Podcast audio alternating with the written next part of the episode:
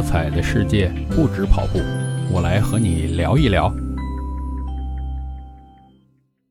嘿，你好，我是绝对伏特加大叔，欢迎来到大叔不聊运动节目。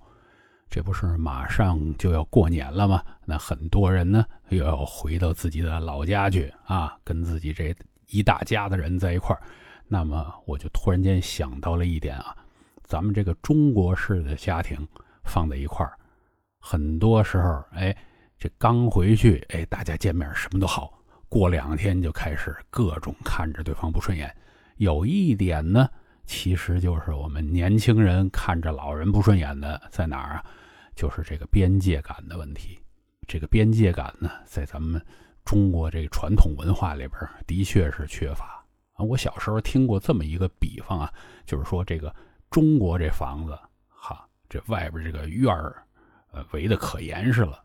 但是每一户，呃，也不叫每一户吧，这一大家子里边，这个里边这个小门还基本上形同虚设，没有，就是只要是这一家子里边，好嘛，这老人家想去你哪屋去哪屋啊，直接从床上给你蹬起来。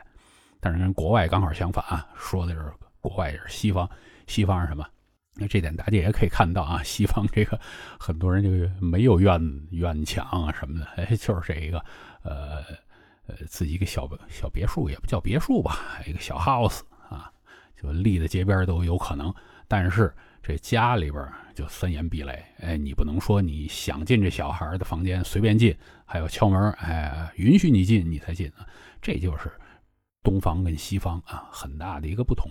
那么呢，呃，我们现在的年轻人思想就越来越新潮啊也好，或者说呢。呃，我用一词儿吧，叫“己所不欲，勿施于人”。就是你如果站在现在小孩的这边，你去想，嗯，的确啊，在我们小的时候，咱们也不希望这家里边大人呢，呃，碰我们东西，是吧？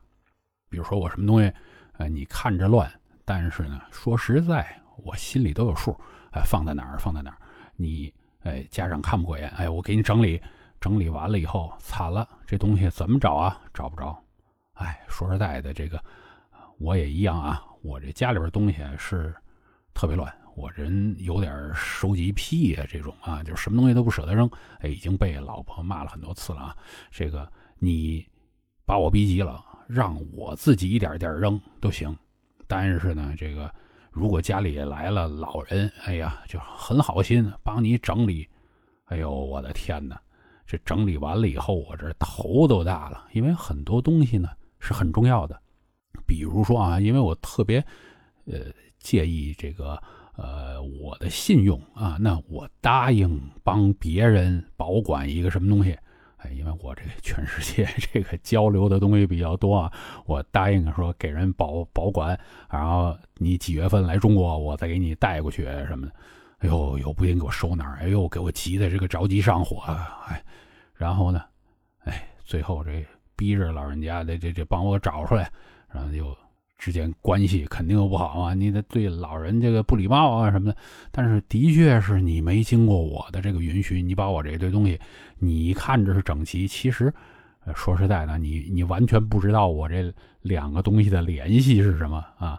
他可能看着这个大小一样，按照顺序放，他觉得整齐。完了，这个我相信有收藏或者整理过什么东西的人知道啊，你不能单从一个维度来考虑啊。万一我之前啊是按颜色排的呢，是吧？啊，就是打个比方。所以呢，哎，今儿也不多说了啊，越说这个呃，反而变成激起大家矛盾了啊。那我也不知道这个在听节目，这个是年轻的你还是老一些的你？呃，回到家里边这个春节聚会的时候去充当哪个角色？反正大家就互相理解，特别是在家里边有这个年长特权的，咱一定要为这个年轻的人想一想啊！咱们要有点边界感，不能说。这个孩子，我们还当做他是我们的一个附属品啊，他是有一个独立人格的人。我们保持一个好的边界，痛痛快快的过一个祥和的春节啊。那先祝大家春节快乐啊！我们应该这个下一期再出来，应该是春节后了啊。咱们春节快乐。